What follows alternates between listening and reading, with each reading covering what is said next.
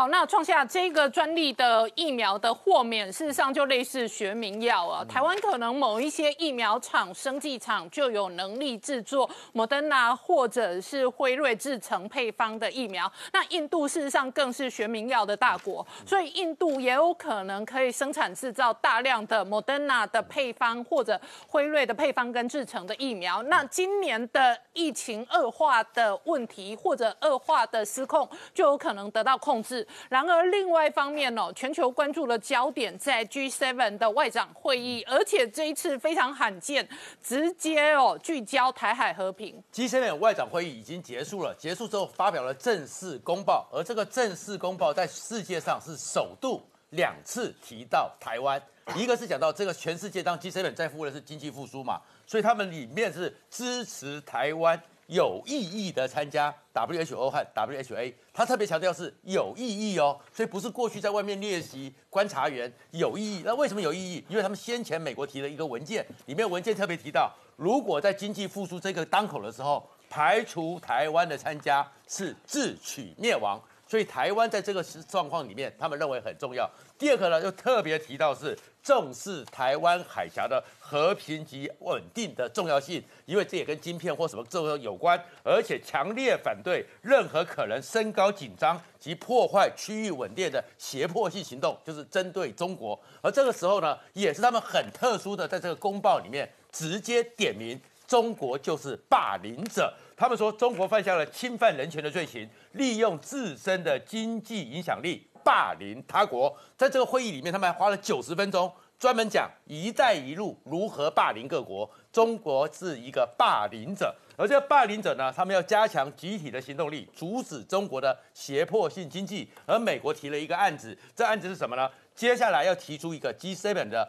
还有相关的国家提出一个有效而且足以运动的共同对付中国胁迫性行为的共同行为和共同回应，所以整个要对付中国是非常明确的。在这个对付中国这么明确的之下呢，另外对于中国的压力呢，你看戴维森不是前印太司令说六年之内会打台湾吗？那普瑞泽这个两岸专家最近出新书的时候，他觉得说这件事情也许还有转圜，而他的转圜是寄希望于习近平的智慧。他是说，如果说当然六年之内有能力，不代表有意图，完全要取决于习近平的智慧。然后他说，可是呢，习近平要去思考一件事情：如果你真的打台湾的话，美国现在对中国的观感是有点负面，会变成是完全负面，而日本会变成非常负面。然后他这个时候呢，给习近平两个建议，这一个建议是两岸要对话，北京要放下先决条件。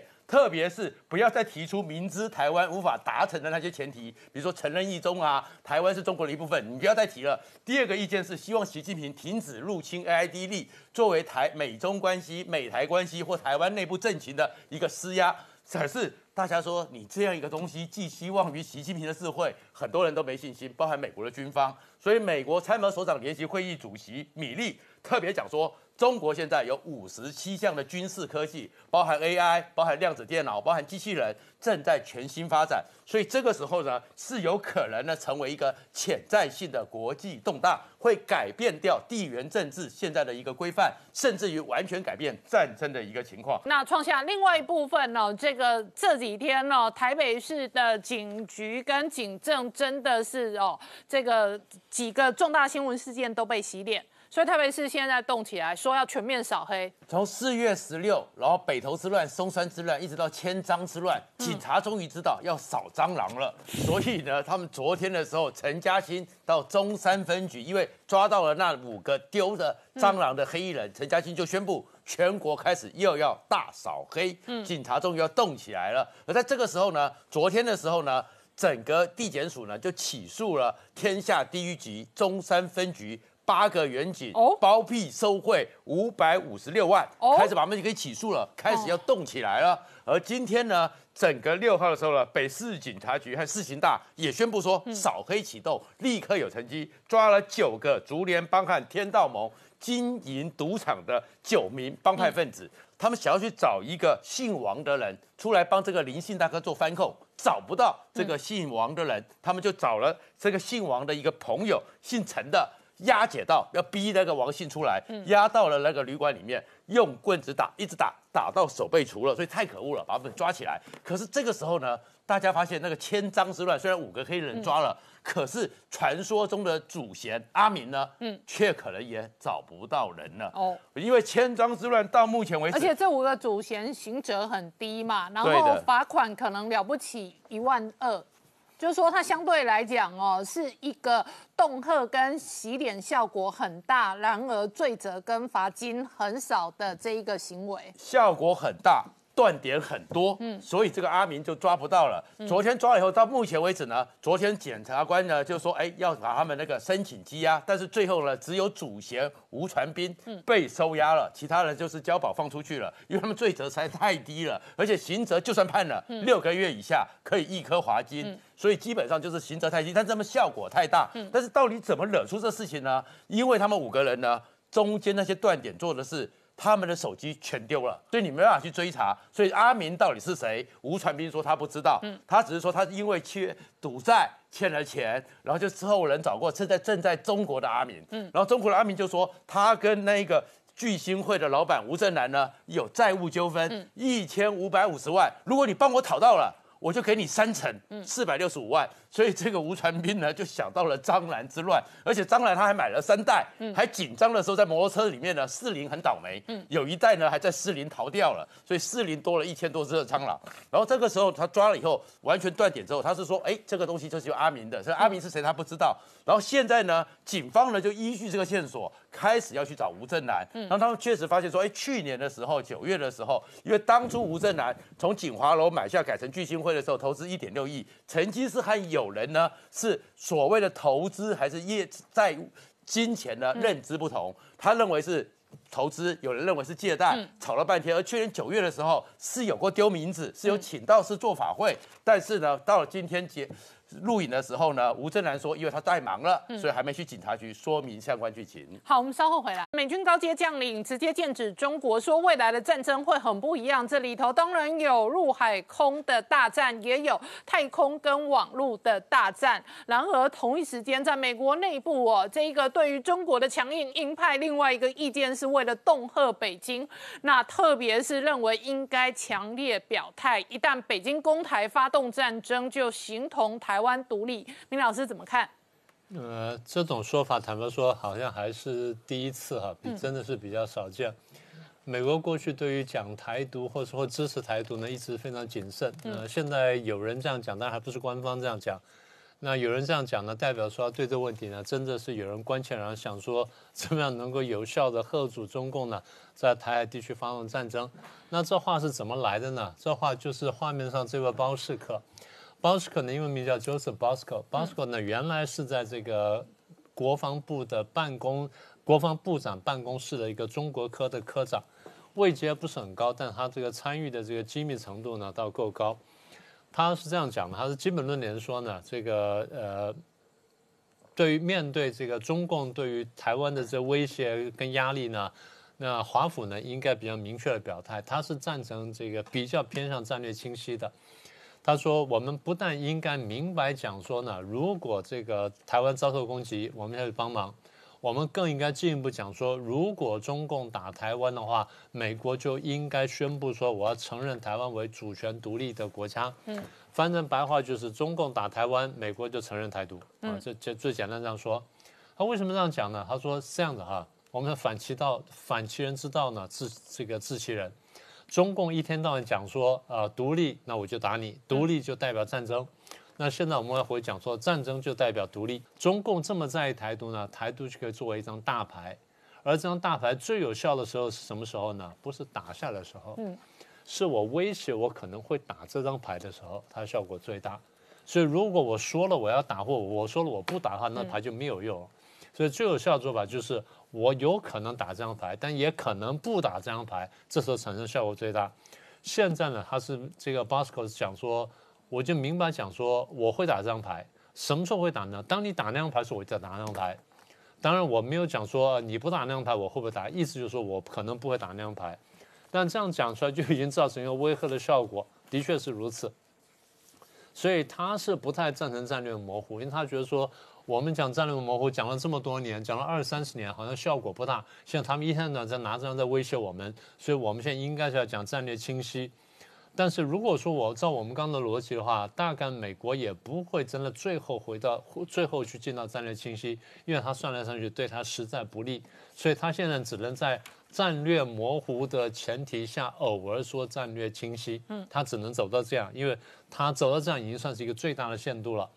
当然，我们现在看到，我们过去在节目上也讲过，我们说大概这段时间呢，美国人太关切这问题了。所以到处都在谈，报章杂志啊，什么这个茶余饭后在讲，不这个不说呢。国会里面三天 三番两头呢找人来问，比如说前面刚刚退下去的那个印太司令官叫 Davidson，在国会作证呢，就讲说啊，中共可能会攻台啊，六年之内会攻台什么的呢。然后他现在就退退退休了，退任退休之后呢，谁继任呢？阿奎利诺，就是阿奎利诺来接任。阿奎利诺接任的时候呢，在国会里面就听着，那他讲说啊，我也认为危险很大了，也可能会打仗，我们要好好准备。好，那另外一位已经退休了这个北约的司令官呢，呃，John s t a f f r e d s 我们在节目上也介绍过他，他讲说啊，这可能会打仗，所以我们要画出红线来。他画了六条红线出来，所以大概是画了最多的。所以现在回头来看 Bosco 的讲法呢，呃，有趣，但是呢，其实有危险。嗯，我们首先看到了什么呢？如果真的这样说的话，是吧？如果美国官方这样说了，这样说的话呢，首先中国一定会抗议。中国会怎么抗议啊？中国说你违反三个公报，违反了一九七二年的上海公报，你违反了一九七九年的建交公报，你违反了一九八二年的这个中美八一七公报。美国要么就是就这咬文嚼字，用国际法的方式跟他一段一段吵，说七二年公报我怎么说的，七九年公报怎么说的，八二年公报怎么说的，然后这咬文嚼字跟他这样讲，这是第一种打法。嗯，那第二种比较简单打法就是，啊，那是历史文件。嗯，你在一九八四年你跟英国签的这个中英联合声明，现在你翻脸了，撕毁，然后说那是历史文件，不算数。那一九八四年签的东西都是历史文件，那一九八二、一九七九、一九七二年签的也是历史文件，我也不认账了。所以你可以不认账中英联合声明，我可以不认账三个公报，咱们可以不可以这样玩？对，可以这样玩。那这个东西大家可想而知，后面那个冲击会非常大，所以他会面临，如果这样讲的话，会面临的第一个冲击呢会这个事情。第二事情呢倒是美国国内法，就是台湾关系法。嗯。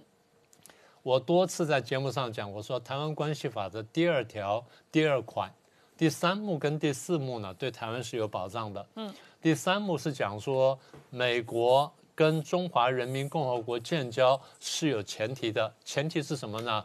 就是台湾问题要和平解决。嗯，啊，这是第三目讲的。第四目讲什么呢？什么叫做非和平呢？战争当然非和平了，但是呢，经济封锁跟禁运都叫做非和平。嗯。经济封锁跟禁运都是非和平，所以现在如果他 Moscow 讲说战争是什么话，他当然没有碰到这个东西，他没有违背这东西，但是美国的国内法就要认真考虑说，如果走到那一步的话，我是不是要 revoke，也就是我要否定我跟中共曾经建交，或者我取消建交。坦白说，取消建交跟 Moscow 讲说承认台湾独立还是有差别的。取消建交呢，当然对中国看起来很糟糕，但是中共呢还可以扳回来，就是那只要我不打台湾，你就会再跟我重新建交了。嗯，啊，是不是可以这样子？但是呢，如果我打了台湾，你就承认台湾独立；我不打台湾了，你就不承认台湾独立。看起来是一样，不太一样。嗯，因为毕竟呢，建建交断交跟这个什么，跟建交呢，翻转相对容易一点点。但承认台独跟不承认台独翻转比较困难，因为那件事情过去没做过。现在一旦走出去，一旦开了先例之后呢，那个破口开了之后，你要再回来呢，那困难度比较大，所以对中共威胁这个比较大。所以我在说什么呢？我在说美国其实有一些反制措施，那问题是你要走 Bosco 这条路呢，你得想清楚，你是不是要这样干，然后谁来干。那这个地方我们等会儿再谈。那我们现在先往下看，我们就说，目前美国到底在想做什么呢？我再说一次，台湾很多人讲说啊，美国这居心不良，把台湾推上去当炮灰，然后让中国人自相残杀，然后他好渔翁得利。大家想清楚，如果美国这时候让台湾推上去当炮灰的话，台湾只如果台湾单独跟大陆打，大概打输的机会比较大，打赢的机会比较小。嗯，那如果台湾打输的话，美国要不要救？也就是美国就是袖手旁观，他看台湾当炮灰吗？还是最后要救？嗯，如果袖手台旁观看台湾当炮灰，那美国就要承受一个后果，也就是中共打下台湾之后。亚洲各国会不会倒向中共？美国会不会被迫离开亚洲？当美国被迫离开亚洲，承认中共在亚洲霸权的时候，中共就停在亚洲了吗？还是会向世界各地进发？嗯，当中共向世界霸权进发的时候，你美国要不要让步？甚至人民币前进的时候，你美元要不要后退？这事情是牵一发而动全身的。好，我现在说的就是，如果中共打台湾，美国不管听任中共打掉台湾，这是第一种可能性。如果中共打台湾，美国说不行，我要插手进去，那你就要跟中共打仗。换句话说，就回到我们前面讲的前提，你要跟一个核子大国进行战争，嗯，你要不要做这个事情？所以我说了半天，我在说什么呢？我一直告诉大家说，是大家想说啊，美国人不会来救，啊，美国人可能不会来救，但美国人想的不是不来救，美国人想的是最好不要爆发战争，嗯，他的逻辑是更前一步。大家不要看到后面那一步，后面那步其实说的那步已经很糟糕了。美国想的是，我不能让爆发战争，而且我不但不能让台海爆发战争，我也不能让乌克兰爆发战争。嗯，请各位从美国角度去想这事情。从美国去去看呢，有两个问题，一个是台海，一个是乌克兰。台海若爆发战争，然后美国动手跟不动手，乌克兰都可能爆发战争。嗯。如果一旦乌克兰也爆发战争的话，美国面临是两面作战，要么就我两面都救，要么我两面都不救。两面两面都救的话，我就两线作战；两面都不救的话，我等着变成第二流国家。嗯嗯。那美国怎么选？嗯。所以大家在想这个问题，不要很简单想说来救或不来救，或美国人的民意反对战争，不是那么简单的事情。美国得从。世界霸主的高度去看，说我这场战争打赢或打输，打或不打，我到底得到什么，损失什么？他得这样想问题。所以我为什么经常讲，我说台湾人看国际关系呢，看的不够深，包括很多就是原来是研究国际关系学者呢，都太偏向中共想法，认为说中共讲什么都会实现，不是这样子的。大家得从这大局去看。好，那如果刚才我们的分析是对的话，那你现在讲说。你要你会打这个打台湾的话，那就意味着台湾独立，这对中共的确是一个重磅炸弹，的确中共得认真考量。但是呢，美国还得再算一件事情：如果美国真的这样说了，中共也没有动手，是不是会引来一个反效果？嗯，反效果就是中共会不会拿 Moscow 这句话当做是一个民族主义动员的反宣传？嗯，当然这件事情美国可以承受，但它美国必须评估。我不是说这些事情不能做，我只是说做这些事情之前，你得想清楚，你得来来回回回推演，推演到什么地步呢？如果我做了这一步，对方有几种回应的方式，对方这种回应方式，我又有几种回回应方式，你得让层层推，推到什么地方呢？推到你看不见为止。嗯。或者是推到你看见结果为止，然后你要判定那个结果可接受或不可接受，这是我们在做国家战略分析的时候我们必须做的事情。所以我再说一次，我不说这个事情不能做，我只说做这件事情之前要想清楚。嗯。那么在做这件事情之前呢，我后来想了想，其实不做到这么猛啊，也还可以达到同样的效果。嗯。譬如说什么呢？我们美国会讲说，那我现在。回来修改这个台湾关系法，中共一定很高兴啊。嗯，我怎么说呢？我把第二条第三款的第三目呢，或第四目，也许第四目呢，我再加一点。你如果封锁台湾，经济禁运台湾，或是网络大规模攻击台湾，视为非和平行动。嗯，我再加一条，那根本就不要说军事，就连网攻我都算。我看你要不要后退？嗯，这是一种做法。第二种做法就是，呃，我。你真的有什么大动作？我照过去规矩，我派航母打击群过来，嗯，一个不够，我派两个过来。九六年我就这样干的。好，两个你觉得不够看，那我再加一个，我派三个，或我派一个这个呃两栖攻击战舰过来，派一个战派派一个船团过来，我看你在不在意。一般来说呢，美国派一个攻击打击群出来，比如说我对这个问题在意，派两个打击群出来就表示我可能打仗，派三个就几乎定要打仗。嗯，那么这叫美国的炮舰外交，现在叫航母外交。啊，这第二种方式。第三种方式就是，这话还是说，但谁来说呢？行政部门不说，嗯，国会来说。国会怎么说呢？国会通过议案，嗯，国会通过一个无拘束力的议案，然后说什么呢？说我们授权总统，如果说中共打这个台湾的话呢，那你就可以说我们或许会支持台湾独立。嗯，至于说跟不说呢，我们授权总统的决定。嗯，啊，这是第三种做法。第四种做法更轻一点，就是政府不说，民间来说。嗯，一大堆民间来说，智库这边也说，那边说，什么大家都说。说完之后呢，再到别的国家的智库或者研讨会上去说，让很多国家都来讲。嗯，好，那讲完的结果就是。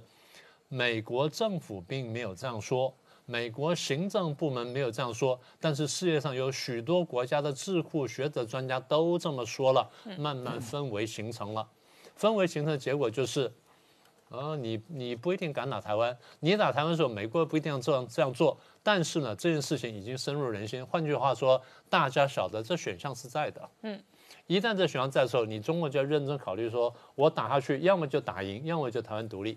我敢不敢背这个后果？嗯，所以这是一个很大的考量。对，所以这个问题呢，这是第一层。第二层就是我们看看布林肯这两天呢讲一些话，跟这话题呢是直接间接相关的。第一件事情，他说我们跟中共呢有三层关系。嗯，第一层，我们跟中共呢是有对抗啊，大家都很高兴。第二层，我们跟中共有竞争，中共很高兴。第三层，他说我们跟中共有合作，中共更高兴。那我们听完之后呢？我们勉强同意。我们问的问题只是说，你跟中共对抗什么？对抗到什么程度？啊，这第一点我们要问的问题。第二点，布林肯又说，啊，不管怎么说呢，美国无意改变台海现状。嗯，这句话呢，表面上是安抚中共，说我当然跟台湾有所来往。那么在这个前朝政府呢，在这个拜，在这个拜登还没上台，川普的后期呢。他派了现任的部长及以上官员两位到台湾，啊，一位是这个部卫生部长，一位是这个呃副国务卿什么等等？他说都去了。那我们没有啊，我们到现在为止呢，我当然派了特使，我派的是前前任的官员。现在呢，他是平民，虽然是我的好朋友，我虽然是发出一个讯号，但他毕竟是不具官员身份，所以我已经后退一点点了。也就是说，我没有提升对台湾的官方关系。呃，美国这样讲，现在这样讲呢，当然就是安抚了中共。中共想说这个事情你是翻手就可以可以做了，但是美国说我毕竟这样讲了，也就是如果你不再前进，我可以不前进；但你如果前进的话，我有可能前进。但现在我没有前进。呃，从别人看呢，大家可以接受，但是保证蓬佩奥是不会接受的。蓬佩奥说：“你对中共示弱了。嗯，我当时已经进到内部了，你现在后退，你后退就示弱了。你至少得维持跟我相当的压力，这样才叫看得过去。好，那这第二句话，第三句话呢？我觉得比较糟糕。嗯，他说，人家问他说，呃，我们现在跟中共之间是不是冷战关系？他说不是，我们不是冷战关系，我们也不准备围堵中共。中共听的话一定非常高兴。”当然了，在蓬佩奥跟在这个川普时候呢，他们没有说是冷战，也没有说要围堵或者说遏制，但他们的动作的确是如此。但他们最后讲了什么话呢？他说：“我们就是要反共，因为共产主义是邪恶的，我们得消灭这个邪恶的意识形态。”所以我在讲的问题是什么呢？我讲的就是到底美国的是要怎么看待共产主义？美国怎么看待中共政权？美国怎么看待这个东西？在这个川普时代，他们讲说这是邪恶的共产主义的政权。布林肯跟拜登的话是后退的。布林肯跟拜登讲说：“哦，我们要跟他对抗，跟他竞争。”中共明白讲说这是两个制度的斗争，两个制度的竞争，然后这制度的你死我活斗争。现在我们弱一点点说，我们讲说和平共存、和平竞争、和平过渡三和政策，但迟早我得回来的。你布林肯又说要捍卫美国的价值观。但你又没有说要反共，你没有说要要要去消灭共产主义，然后你现在是想说有和平共共存的可能性，还有合作的可能性，那你到底要怎么去反攻？这点是让我们怀疑的。所以你的捍卫最后会不会落空呢？这是大家会会质疑的。那不但我们质疑，真的会支持中共，中国想说那你是软弱的，因为你好像最后呢没有想到那步，你没有敢走到那步，所以你不是我的对手，你有裂缝可以被我运用。所以我们的结论是什么呢？很简单，美国在这问题上真的要想清楚。你的战略目标究竟是什么？你只是跟他打打贸易战就算了呢，还是你真的是要解决这个实质上威胁你价值观的共产主义的价值观？好，我们稍后回来。那我请教汪浩大哥，刚刚明姐讲到的是猎杀中国海军美日的围堵抗中，但是这一次哦，G7 的外长会议上面呢，显然是拉拢了这个欧洲跟其他的同盟国的成员哦，那联手呢，这一个。一方面重视台湾的台海和平，另外一方面也对中国发生不满。对这一次 G7 的外长会议声明，第一次公开而且比较详细的强调这个 G7 国家对于台海稳定的呃关注啊，而且反对中国对台湾的霸凌和单方面改变台海现状的这样一种态度。那当然是一个呃。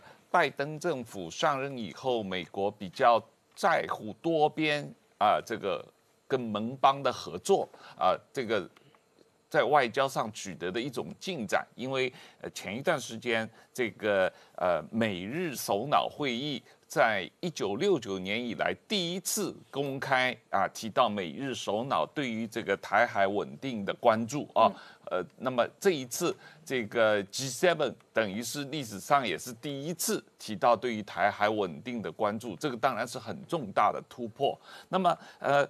过去这几个月来，我们一直说啊，国际媒体对于台海的这个呃安全的担心啊，这个谈到台湾是世界上最危险的地方，也谈到台湾是世界上最重要的地方，这些国际舆论不断的形成，当然某种程度上也反过来给予这个呃 G7 国家的领导人一个警讯啊，这个大家。都越来越担心啊！这个当然某种意义上是呃习近平的总加速是造成的结果，因为中国不断的向全世界表明了它不光有这个武力侵犯台湾的能力，而且也有侵犯台湾的野心啊！这一点我非常不同意美国的这个 Richard Bush 的讲的这个意见啊，呼吁台湾啊习近平不要有这个侵犯台湾的啊。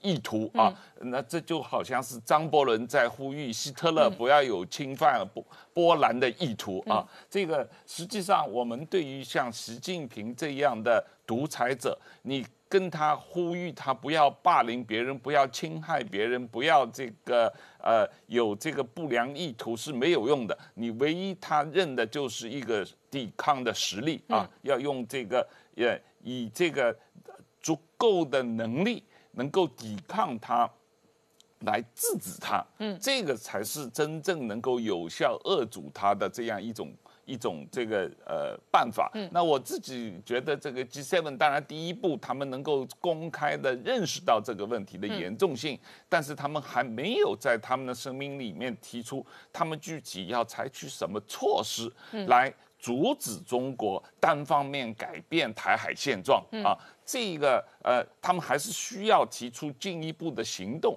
怎么样能够阻止中国单方面的改变台海现状？这个也是我们应该拭目以待的。好，我们稍后回来。明姐刚看到 G7 的外长会议聚焦台海的和平的同时呢，美军全程监控山东舰。对，我们看到哈，台海的一个和平稳定安全的问题哦。看起来已经不是一个区域性的一个问题而已哦，已经扩大到全球国际关呃关注的瞩目的焦点哦。所以这次 G7 的外长都首度哦去强调这个台海和平稳定的重要性。那为什么会这样子？其实我们从另外一位哦华府的这一个号称印太沙皇的这个印太事务协调官坎贝尔最近的谈话里面，其实已经可以嗅出端倪啊。那他最近在这个美国媒体谈到说，如果今天台海爆发冲突的话，哈，绝对不会只局限在台海这一个小小的区域，会迅速的扩大，哈，这个影响到全球的一个可能。会成为一个未知的一个混乱哦。所以台湾问题已经变成一个全球国际性的一个问题哦。那特别他也强调说，台海的一个安全问题也不是只有单纯地缘政治上的问题哦。那为了要应应这样的一个可能存在的危机，那所以美日哦将会采取哦适当的行动哦，那来贺阻所谓的中国的威胁，那确保台湾的和平。那呃，我们其实陆陆续续看到拜登政府高层有关台海问题的一些相关的陈述，其实大概可以看出一些这一个轮廓跟端倪，就是说对于台海安全的政策哦。华府这个拜登政府现在看起来就是说，全力着重在事前的一个危机的一个预预防跟管理，也就是预防性的防御的政策哦，啊，比较要避免去谈到所谓事后美军要不要介入的问题。所以当然外界会认为说，这是不是还是保持所谓的战略模糊哦？但实际上就是说，我们如果对比这一些包含像坎贝尔他们的说法啊，那其实他的强调还是说，美国应该要处理台海和平问题最好的方式，第一个外交管道，第二个国防。的一个这个这个军力的建立，第三个就是本身美国国力要保持一个优势，透过这样的一个行硕去向中国的领导人传递明确的讯息，就是说美国是有能力来贺阻中国哦，那如用这样的方式来确保台海和平。的稳定跟安全哦，那特别也谈到说，最近像这一个呃几个月来，这个攻击不断的骚扰台湾、禁逼台湾，那他也强调说，在外交上面，他有必要透过正式声明啊，那表达美方对这个事件的一个严正的关注。那军事上来讲，其实他并没有说很白，但是也很明确说，要同时做好保护台海和平安全的准备。那所以其实你会看到前半段看起来是战略模糊，后半段军事部分还是战略清晰哦。那只是整个用一个战略模糊的一个这个外表来做包装，实际上美军相关的行动都在做准备哦。那至于说美日要可以呃可能会采取适当的行动来维护台海和平安全，到底是什么行动？